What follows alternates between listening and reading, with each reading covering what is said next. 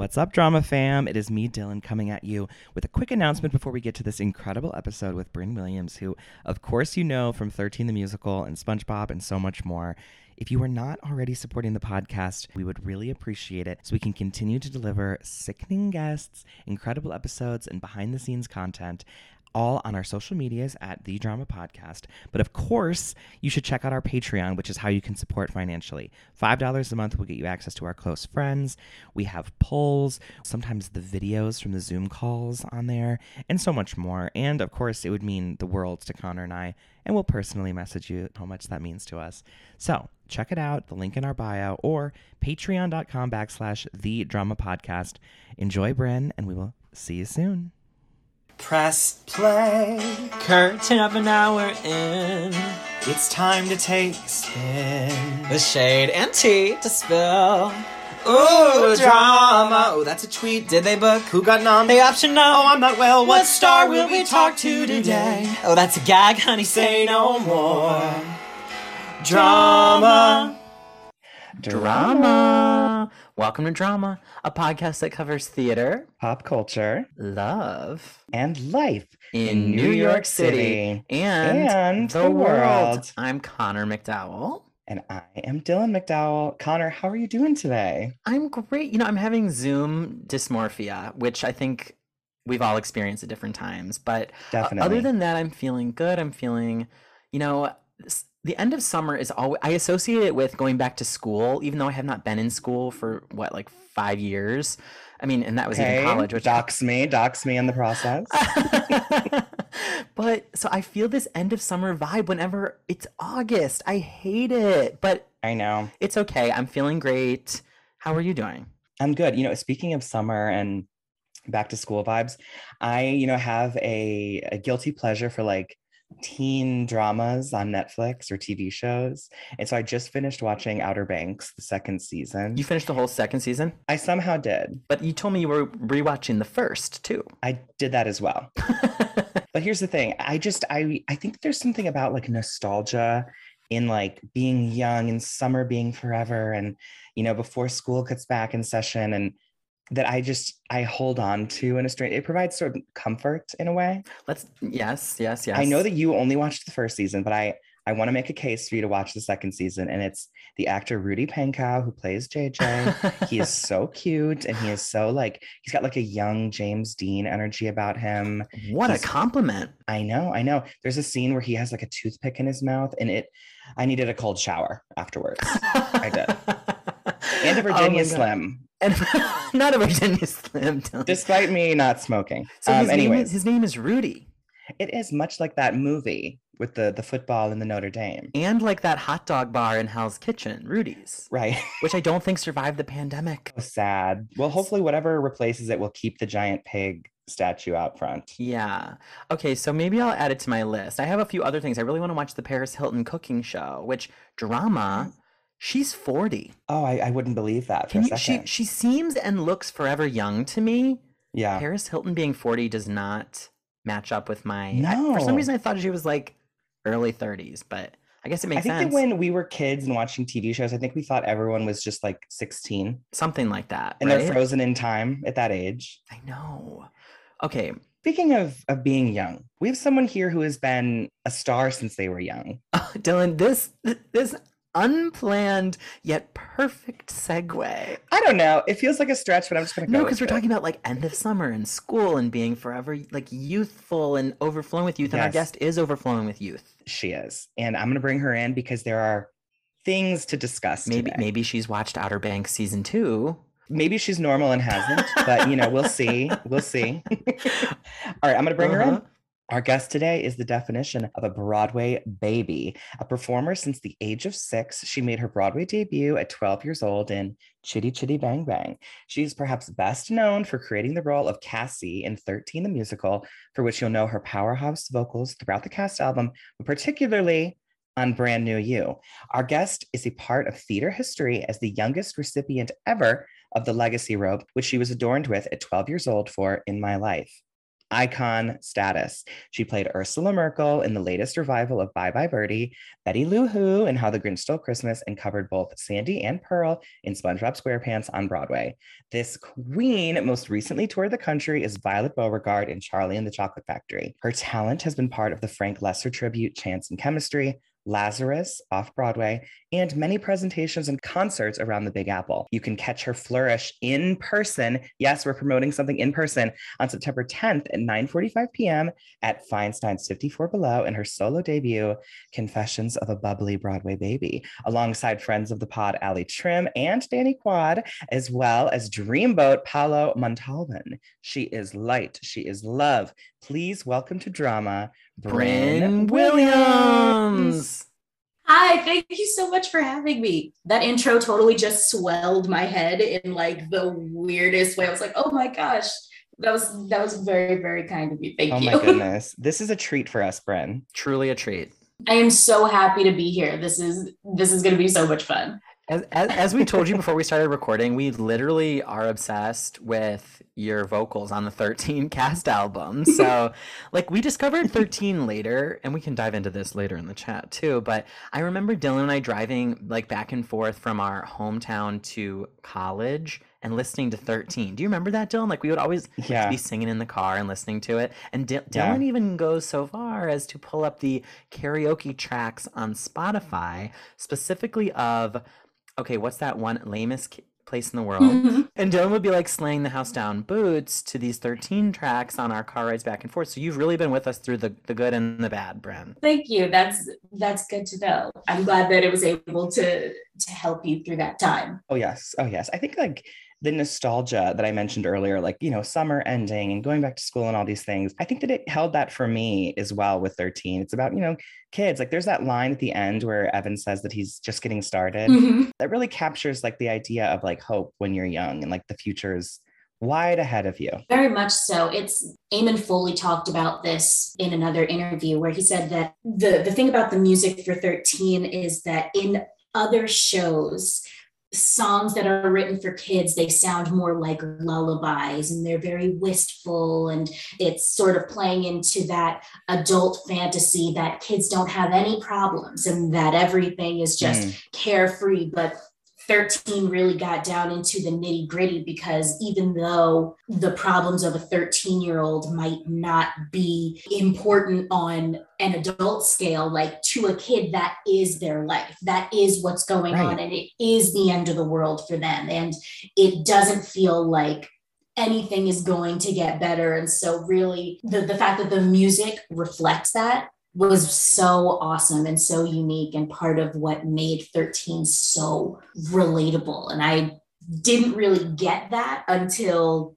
years and years later, where I could look back and say, oh, wow, that was really ahead of its time and really insightful in a strange way. That makes so much sense to me. Uh, there's a lot I want to get into with 13 and just all of the amazing things that you've done in your career. But before we go a little further, I am curious are you well? I am well. You know, I have good days and bad days as we adjust to the new normal, as everyone mm-hmm. does. But overall, I am very well. I just bought a car, which is so oh my goodness crazy it's my first like big adult purchase i bought a car she's blue her name is dory because i'm a huge disney nerd so it's, I love that. It's great. It's so much fun. Oh my God, congrats. And I also have to say, yeah, I love the blue wall behind you as well. Thank I, you. Yes, so this this is actually my music room. My boyfriend and I moved in together and I got to choose the colors for this wall. And I was like, okay, so this is going to be my self-tape wall and yes. my podcast wall and my appearance wall. And then the other walls are like a lighter shade of blue. Um, and he was like, okay, so anything you want, your Legos, your millions of guitars, all of all of your show memorabilia crap can go into your music room and you can go and sing in there and do whatever it is that you want. So yeah, that is where I'm sitting right now. Oh my God. Wait, he sounds like an angel. He is. He's awesome. He's like, I always say he's like theater adjacent. So Okay. he did some theater in high school. He was going to be a lawyer and then decided against it. And now he is the deputy director for a youth theater nonprofit. So he oh, like wow. teaches kids ages six to 18 and he also works with special needs people and yeah so he's like he's aware of all of the theater stuff but when i tell about something that i'm doing he's like oh okay that's cool. Like i might as well have told him that i got a promotion at a bank. Like he's so not really interested but if i'm excited about it he's like okay that's fine so it's he's Aw. like it's awesome it's really it's a really great balance for me Yeah, I was just gonna say it sounds like a good match. How did you guys meet? we met teaching classes at the theater nonprofit we met actually right before i booked lazarus so we only ended up teaching maybe Okay. three classes together before i had to drop the class and go to new york because i'm in i'm in maryland right now so we only ended up teaching three classes together and then we reconnected like three years later and we've been dating for almost four years now so it's it's Oh really my cool God, it's really nice. exciting Wait, so was this Lazarus the one at New York Theater Workshop? it was yeah How exciting! it was really exciting Because and Bowie was still living at the time, right? yeah he actually was in my final callback Oh my God. which it was an audition and you know we, you go in for final callbacks and we knew okay so the director is going to be in there the choreographer the whole creative team is going to be there and we walk in and i'm i'm sitting in the lobby and i'm looking over my sides and in walks david bowie. He was just magical. Like it looked like he had his own spotlight tracking him across the room. And he was just wearing like a simple ankle boot skinny jeans and like a black t-shirt or like charcoal gray t-shirt. And it was like he floated in and he looked right at me and he smiled and he walks into the room and i turned to Krista Pioppi who ended up booking the show Yeah. with me. And i was like so did david bowie just walk into the room? And she goes i think he did. I'm pretty sure he did. Yeah that just happened. And i was like okay. All right.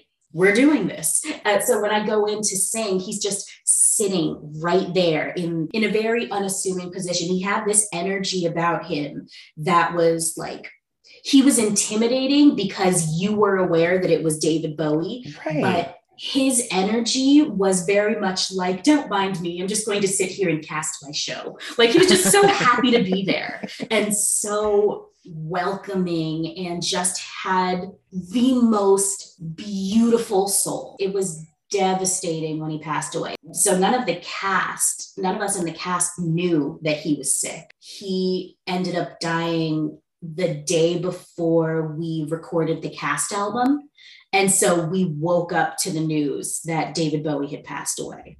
Oh my god. And it just made the entire show click and the entire show make sense. He was just incredible. He would pop in on a couple of rehearsals, but he never injected himself into what was going on. He would just sort of sit there and listen and smile and and react. And he was just having the best time. And then and then he would like just kind of disappear wow. and it was the coolest thing in the world and on opening night so we we never knew when he would pop up we knew he was going to be there for opening night but we didn't know where and so i walked out of the dressing room i'm hanging up my costumes and i'm kind of futzing around with everything and then i hear hello brynn. That was a good show. And i turn around and he's just sitting there on the couch. And i have no idea where he came from. I have no idea how he got back there. You would think that there would be some kind of some kind of like phantasmic fanfare that follows him everywhere Yeah. that he goes. But he just he was just sitting there. Like it was almost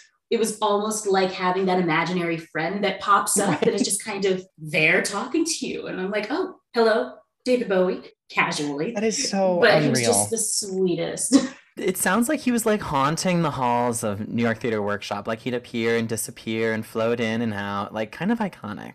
Yes, but in like the best way. And he was just the nicest, the nicest human being in the oh, world. Oh, that is so special. And I love that you mentioned Krista Pioppi because she was in the national tour of Spring Awakening, of which Connor and I are obsessed with.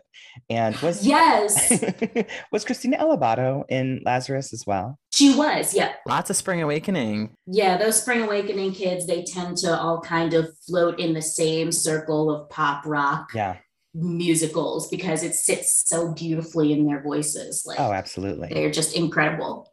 Wait, Brynn, earlier you were talking about how you love Disney. Which Pixar is your favorite? Okay, so my favorite Pixar is actually A Bug's Life.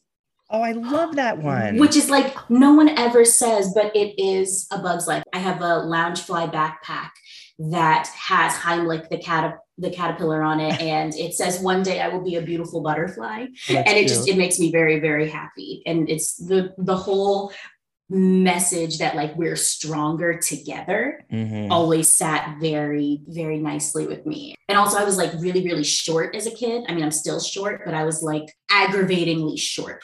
And there's that scene where where flick handed dot a rock and was like pretended to seed. Everything that is that makes up that giant tree came from this tiny little seed. And so i was like that's me. I'm the seed. And so it's bugs life I love A Bug's Life, and it's not a ride, it's more of like an experience in the animal kingdom. Oh, yeah, it's tough to be a bug. Yes, it's kind of a scary. It is. I always call it the toddler Hunger Games because, like, you're sitting there for like anybody that doesn't know, it's it's one of those like 4D experiences. So you sit in the chairs, and as the the little short is going on, you you like feel things spray on your face and poke in your back and mm-hmm. and the sound is coming from everywhere and so everybody's like oh this will be lovely to take the children to you know little bethany is gonna love this and then they we sit there and as soon as everything starts going awry uh-huh. the children just start screaming because it's it's scary you feel things like bugs under your butt and like you get stung in the back with like a bee and they spray yes. you with like bugs spray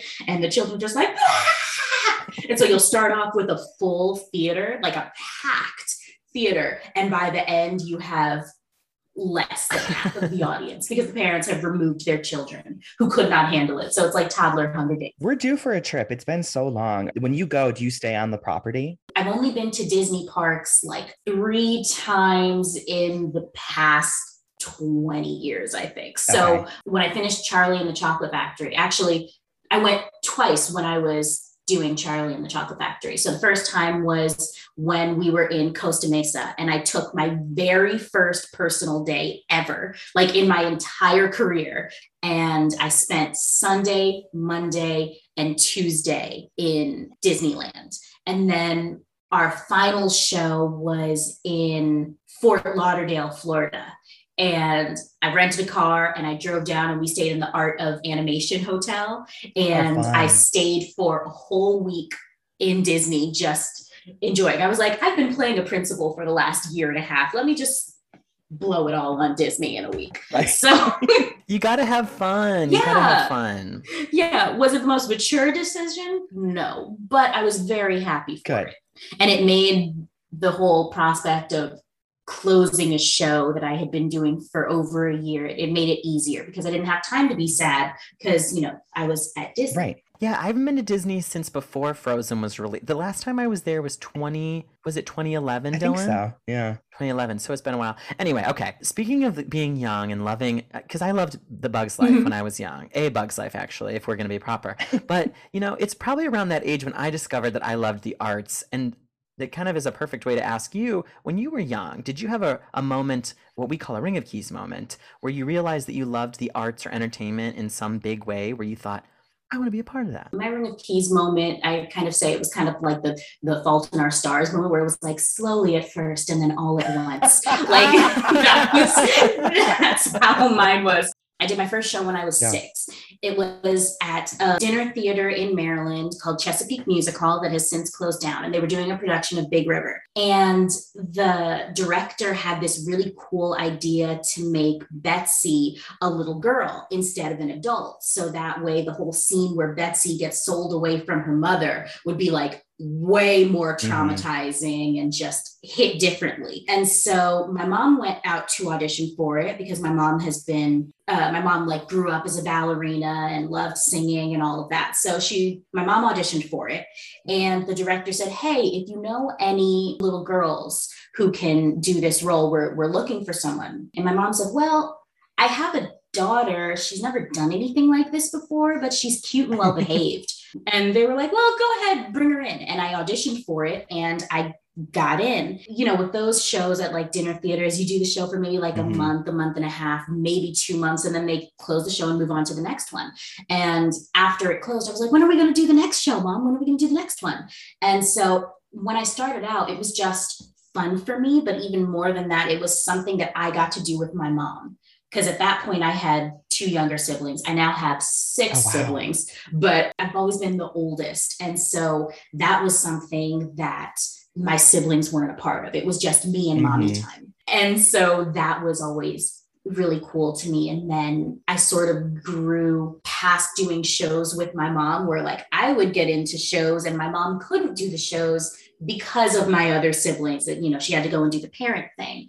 So that's sort of how I got into it. But my, I want to do this for the rest of my life moment was when I was 12 and I was in rehearsals for In My Life. And all I wanted in the world was to see Wicked. And Wicked had only been open for a year, and Wicked was Uh-huh. Hamilton. Like it, there was no bigger show than Wicked at the time. And I was having a tough time in rehearsals because I was understudying one of the principals. So I was spending a lot of time just sitting and doing nothing, which was a huge change coming from Chitty Chitty Bang Bang, where I was in a show full of kids and we were on stage like the entirety of the second act and there was just always something to do just not really getting to do anything just sitting there. It was really Sure. tough for me. And so my mom and my grandmother surprised me one day with tickets to wicked. They managed to get orchestra seats to Oh wicked like right before the show started. And i sat there and i was so excited and i was like okay all right we're gonna see wicked. And my Elphaba was shoshana Oh bean and Shoshana Bean is a religious Uh-huh. experience. I mean, just all of her choices were brilliant. Everything about her was flawless. Watching her fly overhead singing Defying Gravity was just brilliant. I mean, of course, it's Shoshana Right. Bean, but like where I had my moment was when she was singing um, No Good Deed in Act Mhm. Two. No Good Deed has always been my just I, I've always loved that song. I always say, you know, you know, they they may come for defying gravity, but they stay Yeah. for no good deed. No good deed. I will go to my grave saying that no good deed is a way harder song to perform than defying Mhm. gravity. You know, if, if you can belt, you can sing. Yeah, and Defying Gravity has all these little breaks in it too, because it's that long scene. Yeah. No Good Deed is straight through. You are It is. And you are just like bleeding from the soul Uh-huh. the entire time. So, like, very much no good deed, but just watching Shoshana Bean like right there in front of me from center orchestra. It was incredible. And oh my goodness, how did I forget? So that cast was incredible. It was Shoshana Bean as Elphaba, Megan Hilty as Oh Glinda, God. And then Ben Vereen was the Oh, yes, wizard. I forgot he did And that. then the late great Rue McClanahan was um, Madame Morrible. Wow. Get out of here. This is crazy. It was incredible. Oh, it was so so great because like I grew up watching because I was homeschooled, so I watched a lot of like TV Land and um, like TBS, like Yeah. in the mornings. So I knew Rue McClanahan not just from Golden Girls, but from when she was on Mama's Family. And so I was like, ah, this is Uh-huh. incredible.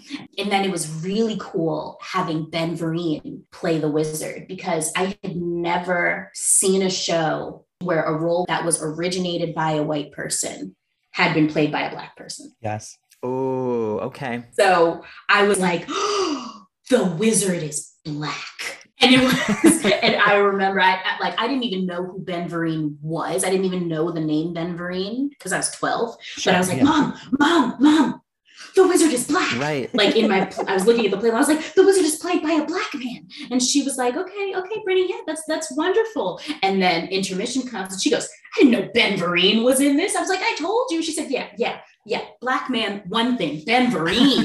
Mhm. that was my moment. I think I've had a bunch of them though. Yeah. Well, if seeing Shoshana Bean in Wicked would have been a moment for me too. I mean, she. I feel like I had another Ring of Keys moment watching her do Waitress. Oh wow. You know, she sing when she sings these runs and riffs and does these vocal changes. You know, a lot of singers do that all the time. Hers have so much meaning to them. Mhm. It's part of the song. You're like, no, this isn't superfluous. Like this is her emotion coming out in like the her, her vocal interpretation. It's it's truly unlike anything I've ever seen. I'm just in awe of her. And you know, interestingly, you talking about the wizard being played by a black actor, it adds a whole other dimension to the story that I think I I wouldn't have thought of before because I've never seen a person of color play the wizard, but you know he's this outsider who comes in by hot air balloon, mm-hmm. and then it's also about Elphaba, who's also a person of color, and the way that their stories interweave, and then there's the twist at the end, which I won't spoil if you haven't seen Wicked yet after you know, all these years, but maybe some people haven't.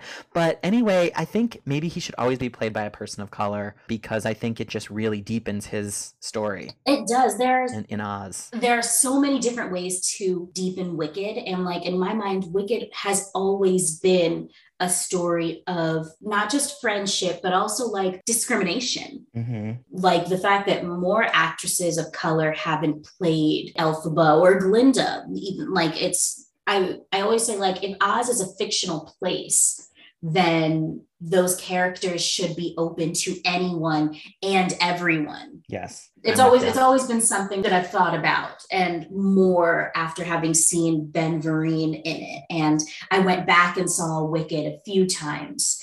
And I don't know, the you just you just never forget your first wizard. And Ben Vereen made so many beautiful like choices and nuances and even when he was singing wonderful like you really see you really got to see how why ben vereen is ben vereen you know? So like like instead of going so i am wonderful he went so i am wonderful you know? It was just like Oh, it was just like really cool little jazzy things that made the words stand out. Yes. and it was everything about that show taught me something at 12 and i was just a sponge taking everything in I can't help but think about when we recorded with your friend Allie Trimm.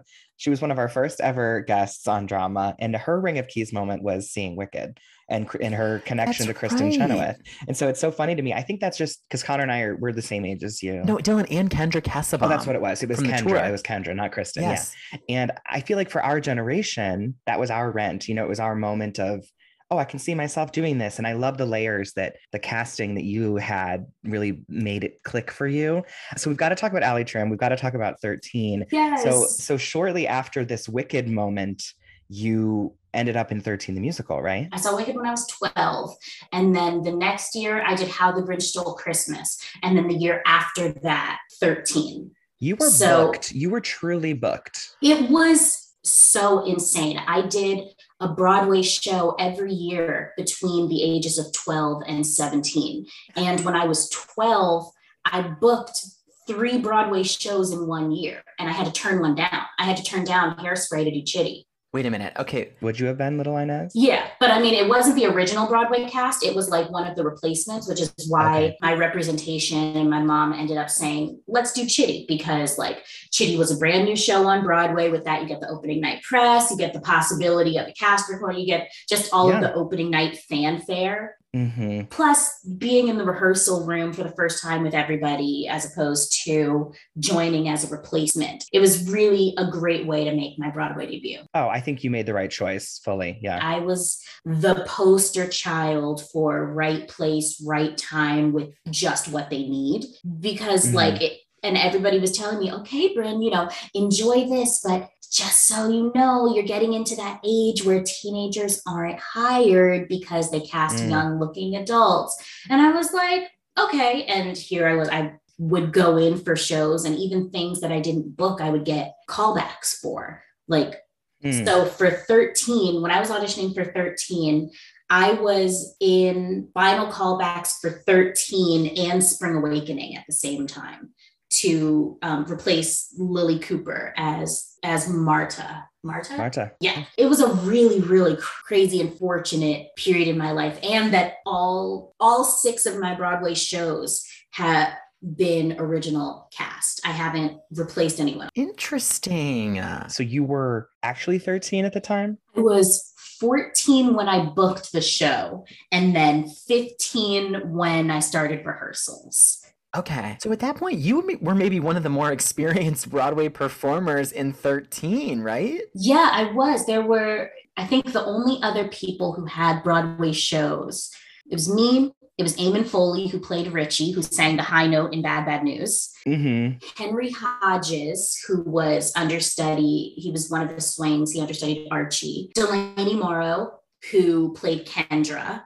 And okay. Liana Ortiz, who did Chita Rivera, A Dancer's Life. I think that was it. And then Corey Snide, who was the Evan alternate. He played Billy Elliot in London and in Australia. So, like, we had a crazy stacked cast. I think Henry, Eamon, and I had the most Broadway credits. So when I read that you got the legacy robe at 12 years old, you didn't get it in 13. Who who got it in that one then? Eamon got it in 13. Eamon did How the Grinch Stole Christmas two years in a row. I only did it one year. And like that it, technicality. Yeah. And so it counted as another Broadway show. I was like, you just did the same show. How? Like yeah, but if we're being really, really technical, Henry Hodges, who was in, who was one of the understudies, he did more shows than Eamon and I did. But the legacy robe goes to the person with the most ensemble credits. And oh. 13 was Henry's first show where he wasn't playing a principal. He played like Chip in Beauty and the Beast and Jeremy in Chitty Chitty Bang Bang and Michael in Mary, Mary Poppins. Poppins. Yeah. So all of his credits yeah. were like principals. Okay. Yes. Now, what was the experience of doing 13 like for you? Unlike anything that I've ever done, because it was strange going into a cast where I did have more credits, where I was they said, okay, Brent, so you have to lead by example because you know what you're doing. You're you're, you're the old showgirl in this one. And I was like, ooh, don't like that at you know 15 i was like don't like being referred right. to as that uh but it was great because we had an all teen cast and band so right. it was great to have that camaraderie but i joined 13 on broadway they had already done an out of town run at goodspeed so right. i felt like even though i was original broadway cast 95% of the cast already knew the show and like not much mm-hmm. of the mm-hmm. choreography changed between Goodspeed and Broadway. So I jumped in and I felt like I was behind everyone else. And also I was dealing with a whole lot of guilt because I, for numerous reasons. One, a friend of mine played Cassie in the out of town run.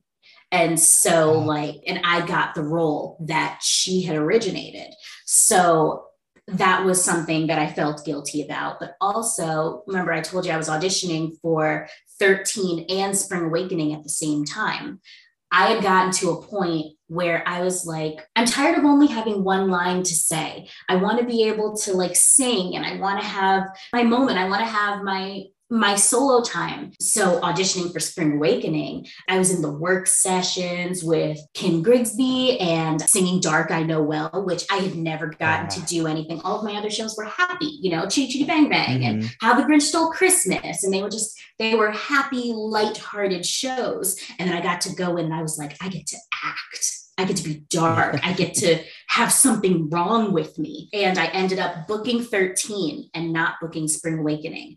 I hmm. wanted Spring Awakening so badly that like I was having dreams about being on the stage, like wow. full on. And also, um, my friend John Groff, we did in my life together and he was still playing Melchior. Yeah. So I was like, I get to go and do another show with Jonathan. It's gonna be so much yeah. fun. Like I was, I, I was like decorating my dressing room for Spring Awakening. Uh-huh. And they told me that I looked too young for it. And mm. they said, if we're still open in six months, come and audition again. But then I booked 13. Mm-hmm. And I was like, another show where I'm in the ensemble. And like, there's nothing wrong with being in the ensemble. I just wanted one moment where I could have that time to shine. I wanted Yeah. my moment to be the person in, in center stage. So, first day of rehearsal, I was dealing with feeling guilty about booking 13 when I didn't want to book 13, when I wanted to book Spring Awakening. And I felt like I took it away from a friend of mine who really, really wanted it. And it would have been her first Broadway show. And so I felt so horrible and then i get into the first day of rehearsal and i come home and my mom said how so how was rehearsal Brittany? and i was like i'm off book. And she was like what? And i was like i'm off book. And she was like what what what do you mean? And i said i have all my lines memorized. Hi brett. Count me in. Count me out. I want to wonder bra. Wow. and she was like well you're in another show you know? So i just felt so so guilty about that. But fast Yeah. forward to two weeks into rehearsal where jason robert brown says hey brynn so we're thinking of putting a song in the show.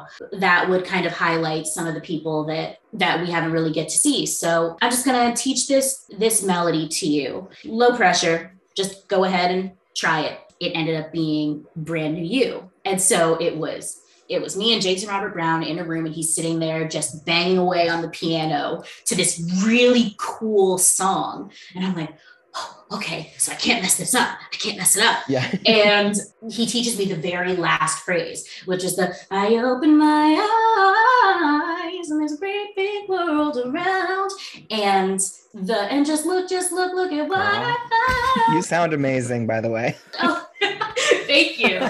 So we get to the look, just look at what I found, and I couldn't remember where the note was. Couldn't remember the note. So, and this was like, okay, so we're just going to run through it one last time, and then I'm going to send you back into the other room. So, in my mind, I'm like, oh, this is my final callback to sing this song. And I could not remember where found was supposed to hit. I went, so just look, just look, look at what I found. And I just ripped off of it. I hit a random note and ripped off of it because I couldn't remember how the actual melody went. And he goes, huh, so Brynn Williams can sing anything. And then he was like, all right, back into the rehearsal room with you. And I was like, oh, I hope that went well. And then the very next day, he was like, okay, so we're putting this song in the show. It's called Brand New You. And I started the song and I ended the song, which was so Mhm. incredible. But as we're going through rehearsals, I was like, oh, this is so much fun. This is so cool. But like it was my fourth Broadway show, and I had already seen how songs can get cut and shortened Mhm. and taken out and rearranged. And we were like, okay, so where in the show is Brand New You gonna go? And they're like, so we're gonna put Brand New You after bows. And I was like, after bows? like when people are walking out of Yeah. the theater. Okay. And so I thought the song was going to get cut. And so it was a huge shock to me when they said, We're going to perform Brand New You for Broadway on Broadway, like in Times Square, Broadway on Broadway. Okay. Seems like a weird place to perform a song that's going to get cut, but okay. Yeah. Um, and then we get into recording the cast album. And if you watch the, there's like a video where they're documenting us recording Mhm. the cast album. And Jason goes, okay, so next we're going to record Brand New You. And I turned to Ari and we're both like, genuinely excited because we could have swore like we were sitting out in the lobby saying they're not going to record Brand New You. They're not going to do it because it's after bows. Like they're just going to use it as like a surprise, but wait, there's more kind of thing. Uh-huh. But they're not actually going to record it. So Mhm. every day that Brand New You was highlighted or featured or made it through another preview was incredible to us. And like uh, up until opening night, I did not think they were going to keep Brand New. So it was just it was just fun. And so when i think of that song it's like i got my moment. I got what i wanted. And it was just a time to goof around with everybody on stage you know to perform because we got to show off everything. So if you watch the broadway on broadway performance I'm not performing to the audience. I'm not performing to Times Square. Everything that I'm doing is like I'm going to the different my different castmates because it was kind of, we kind of felt like okay, the show was for the audience, but brand new you is for us. Oh, Yeah. Okay, that's so cool. I love that story. I never knew any of that. Oh my god. Well, and and then as you're si- literally singing here, singing the house down in boots with these 10 a.m. vocals, I'm literally like, Brynn Williams can sing anything. And then I was thinking about how you said you were auditioning for the Lilli Cooper role in Spring Awakening, and then you cut to you in SpongeBob. And were, did you understudy Sandy, or was it Pearl that you understudied? I understudied Sandy. Yeah, so I was I was a swing and Pearl is technically a featured ensemble role. So um, I understudied all of the women, including Pearl. So I went on for Pearl, I went on for Mrs. Puff. I did all of my tracks except one. Wow. I need to hear you sing that song that Pearl does in Act One. The name is escaping me right now. So, but something about the da- the daddy. I loved SpongeBob. It was such a great show. And that was my first Mm. time being a swing as an adult. And I went on for Pearl in previews, Wow. like before understudy rehearsals had had even started. I remember being downstairs like the day before I went on. And our um, costume associates were they were all downstairs, and we would have these like fittings during the show. Like the swings would have our fittings during the show for our costumes. I remember that Jesse, who understudied SpongeBob, he was supposed to go in for his fitting next. And our costumer, she goes, uh, actually, Brynn, let me take you in first. I only have time for one more person. Let me take you in first. So I go in and she already had all of my measurements, but she was like, okay, so we're just going to try on some costumes. And she put Emmy's costume on me from Chicago, Emmy who played Pearl. And she was like, "Oh, that actually kind of fits perfectly on you." She was like, "Well, you're you're shorter than Emmy is, so if we take this up here, but do this." And she like whips up that costume, and she was like, "Okay, so if you have to go on, there you go." Like, and just kind of set it off the cuff. The next day, Oh my god. I was on as Pearl. And it was the weird, like, no one had any idea that I was going to go on. And our stage manager called me and she goes, Okay, so Brynn, we need you to go on as Pearl. And I was like, Okay, all right. And she was like, Can you, can you do it? And I was like, Yeah, yeah, no problem. And she was like, Is there something that you need. And i was like um i would love uh, to have a chop to the top rehearsal because the during chop to the top in act two all of the actors were pushing around the big carts that sandy and spongebob were Okay. were traveling on. They they were pushing around the mountain. And i was like i would love a rehearsal with that. Um but no i'm okay. And she was like you good on all of your harmonies? And i was like yeah i'm good and she goes okay well uh go hang out in your dressing room and we'll let you know when your rehearsal is. And i was like okay great. Thank you so much. I'm excited. Cool. Go back to my dressing room call my mom. Mom i'm freaking out. I was like, I'm going on as Pearl today. I've never had a rehearsal. And she was like, okay, you've got this. But like the the great thing about being Pearl was that I had a scene partner Mhm. always. You know, I was always surrounded by people. Yeah. And SpongeBob was one of the warmest casts I've ever been in. They were all just very cool and very welcoming and, and very playful. And so it made it a whole lot easier. oh, I love it. It made it a whole lot easier. And like I got a lot of, you know, shoves with love. Uh-huh. But I always say, you know, ain't nobody died. So that's all we can ask for. Ah, love it. We were actually at the closing show of SpongeBob, oh wow. which Yes. was exciting to be at. I bet I didn't get to go to that because I was I was in Schenectady. I left SpongeBob like a few weeks before it closed to go and do Charlie and the Chocolate Factory. So I ah, was Oh, okay. In Schenectady. But yeah, I heard that the energy that night was just incredible. It really was. It was a special was. show. And being in the palace for like the last show that's going to be in the palace for a while was really exciting because they're renovating the whole thing and moving it around. Oh, right. Yeah, which just breaks my heart. I understand, you know, everything. know. And it is the nature of New York to change and evolve, you know, constantly. What a cool theater. Which theater, which Broadway theater was your favorite one to perform in? Which where do you have the fondest memories of? Um, probably the Hilton. Oh, it's not called the Hilton anymore. The lyric, right? Yes, the lyric. I was like, it's not the Hilton, it's not the Foxwoods. it's because they keep changing the name. Yes, the Oh, yeah. lyric where Harry Potter and the Cursed Child is. Have you gone in for Rose Granger? I did. I went in for the original for the very first, and it didn't happen, but it's okay Yeah, because I think okay. Because I got into SpongeBob after that. But yeah, I've been in for just about every show that is on Broadway. I haven't been in for Hadestown, and I haven't been in for Six. But I've Okay. been in for like I went in for waitress. I auditioned for beautiful so many times. I could teach the locomotion choreography. Ah. Like I went in so many times for that show. I always say there's for every yes that you get, there are going to be a hundred no's. If you're lucky, a Mhm. hundred no's. And then 500 more, they just won't even tell you no. They just won't call you back.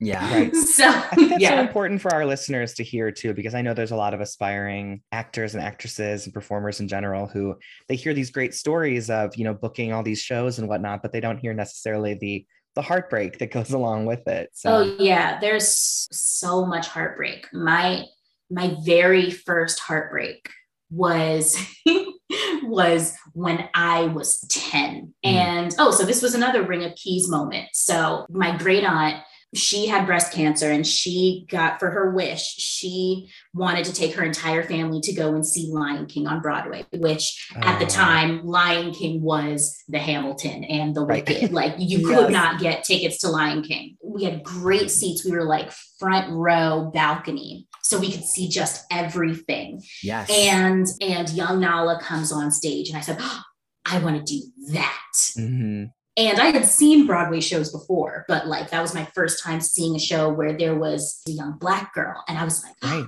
I want to do that. And I had already been doing shows in Maryland. And so my mom was like, okay, well, we can find auditions. And at that point, I didn't have an agent. So I my mom found the open call auditions for Lion King, which they have like every six months or so. Uh-huh. And I auditioned for Lion King. Open call audition, got there at like five o'clock in the morning, and I was number 32. I remember this very, Oh, wow. very clearly. I auditioned from six o'clock in the morning until I think it was four in the evening, where they would just bring us in in groups and have us sing the last 16 bars of I Just Can't Wait to Be King. And then they would make cuts, but I didn't realize that they were making cuts because I was like eight, had no idea what was going on.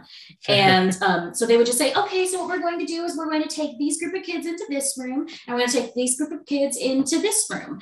Little did I know that the kids that were in the other room were like getting the okay, a show is like a giant puzzle speech, you know, and not every Mhm. puzzle piece fits into every puzzle. So, Right. you know, like they were getting cut.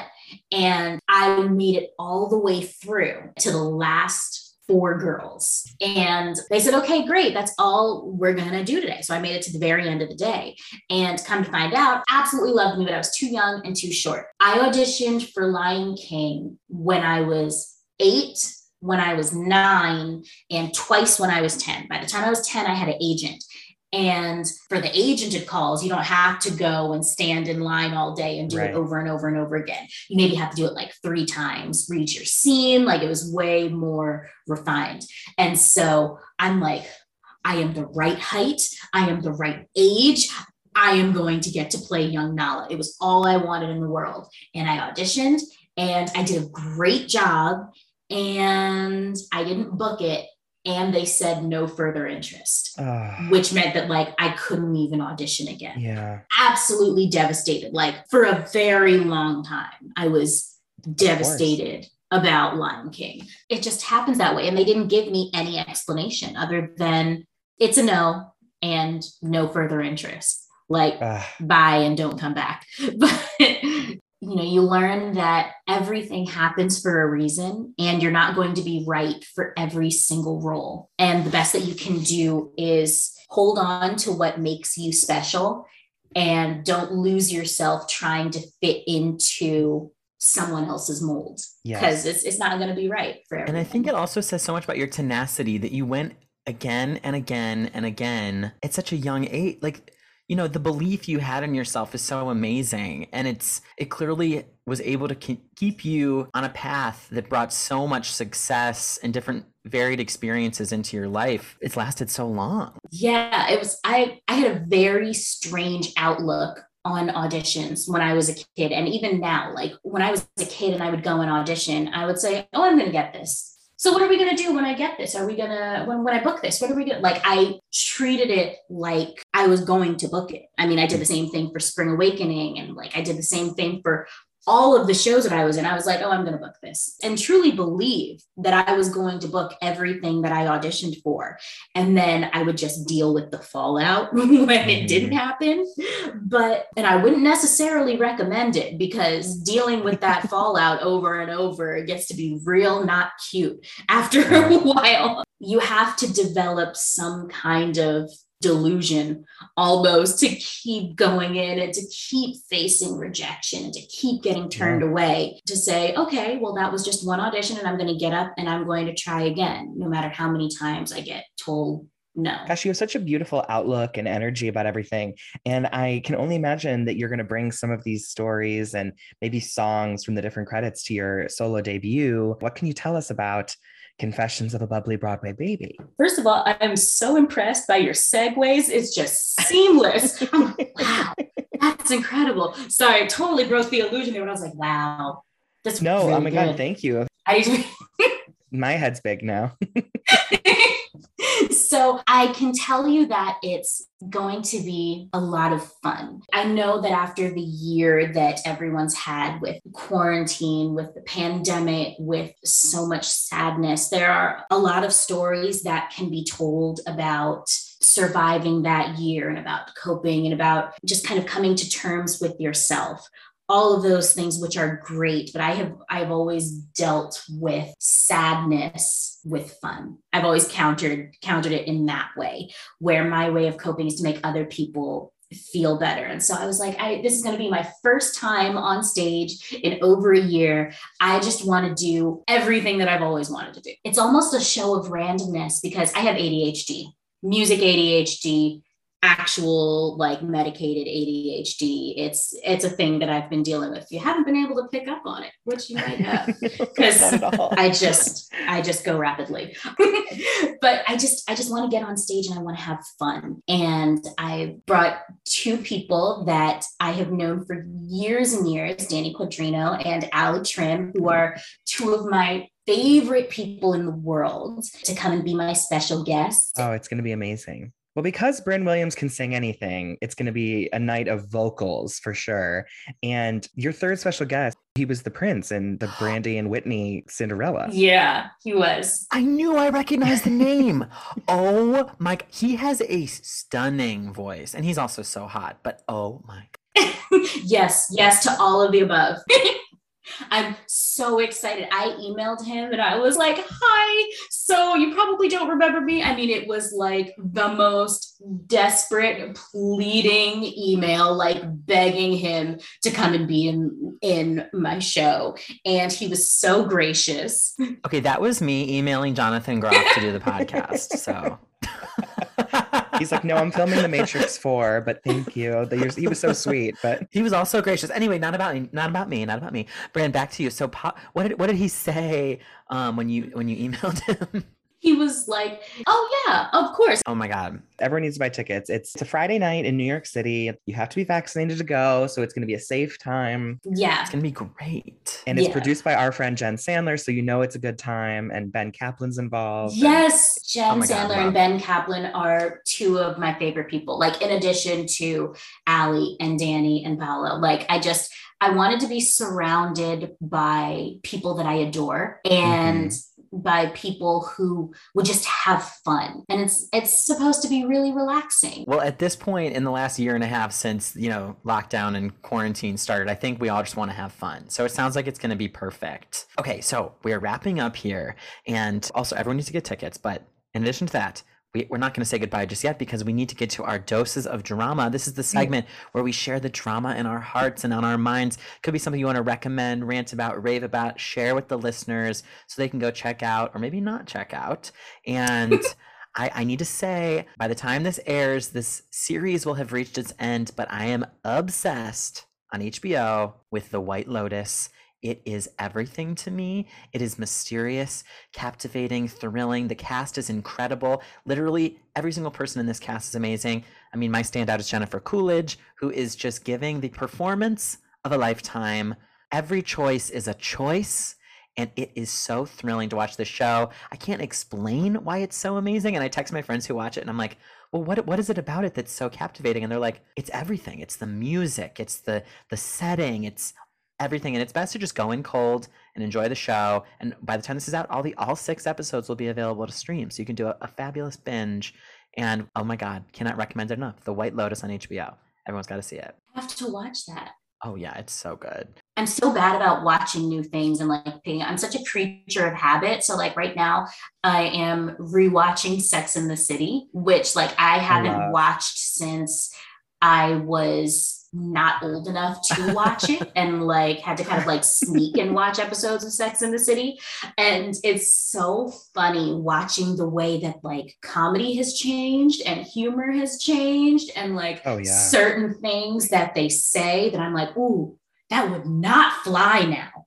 That would that Yeah. wouldn't even get it wouldn't even be on the cutting room floor because it wouldn't get to the table at all Right. like just certain Right. things that they say, certain ways that they react to it. But it's also kind of like is the way that people speak. They're just human, you know. They're they're just sitting Right. there talking. You know how you how you talk to your friends, and like there are things that you'll say to your best friends that you wouldn't say on a platform or in front of people. Mm-hmm. And watching that kind of openness and candidness in um, on a on a comedy series is just it, it was really kind of fascinating it's been it's been kind of interesting to watch and to say okay so where is the line between not being offensive and being funny you know the humorous the Right. yeah and, and i don't really have i don't have the answer for that but it's interesting to watch humor of the past and see okay how is it that a show like sex in the city might not hold up but a show like all in the family does hmm. Where Mm. it was Mhm. way more outrageous and like so what what is that why is that so that's i've been i've been rewatching sex in the city what you're talking about taps into something that I've been thinking about because on this show White Lotus that I'm watching, you know, race is one of the big themes of the show and you see different generations of family members and other people at, at the dinner tables having conversations about you know like the woke gen z college student and her views on because it takes place in hawaii and her their views on colonialism. And then it talks about the parents and about the me too movement and the mom and the dad and it has all those issues but it, it is still funny. You still root for all the characters even though they may have different beliefs that might be a little more outdated or they're open to learning. It's very very fascinating. I hearing what you're saying about what interests you about watching sex and the city now i think you'd enjoy the white lotus because they tap into some of those things and they allow their characters to make mistakes and be quote unquote wrong or problematic but it's in a way that makes sense to the story and to the character so i think you'd enjoy it fascinating. Other than that, I've been doing a whole lot of Lego building. That's what I discovered in my year in quarantine. But I don't just like buy Lego sets just for the sake of getting them. Like they have to be very, very specific ones. So like I have the, Okay, okay. the Steamboat Willie Mickey Mouse. And for Christmas, I was gifted the Lego piano that like actually plays. And I haven't put that together yet. Oh my But goodness. Oh, that's so It's- fun incredible. Lego has discovered that a lot of the people that put together Lego kits are adults that just enjoy things. Yeah. And so they have these like kits that are in the black boxes and they have way more pieces and they're more intricate. And it's like, if you like putting together puzzles, I highly recommend putting together like a Lego kit. So, like, they have the Friends set and they have the Seinfeld set and they have a whole lot Oh, of different cute. Disney and Harry Potter sets. So, like, it's Oh, fun and my way to sort of unwind and decompress because I can't watch TV or movies without looking at it from like a creative standpoint. And so, when I just need to turn off my brain, like, and not think about Yeah. performing or directing, I put together a Lego kit. I highly recommend it. That sounds fun. It sounds comforting too. I love it. Connor and I were huge Lego people. We had like boats and things like that from the Harry Potter movies. I'm tempted all of a sudden to get Legos. Well, my my dose of drama was just Outer Banks season two. If anyone wants some eye candy and some teen drama, go for it. Um, listen, Brynn, this has been so much fun. You are full of stories, and we would love to have you back again sometime because I feel like I, I there's so much more I'd want to hear from you. This was a delight. Yes, anytime. This has been so much fun. Thank you for having me. Of course, there's a link in the notes, but everyone needs to get tickets to go and see your show on September 10th and follow you at Brynn Williams on Twitter and at Brynn Will, two L's on Instagram. Love it. Yes, and please. Okay, so everyone, of course, should be following us at the Drama Podcast, me at Connor McDowell, Dylan at Dylan McDowell on Instagram and Twitter. Go and give us a review, rate us five stars, follow us on Spotify, Apple Podcasts, wherever you get your podcasts. And Connor, Yes. I'll see you next time. Drama.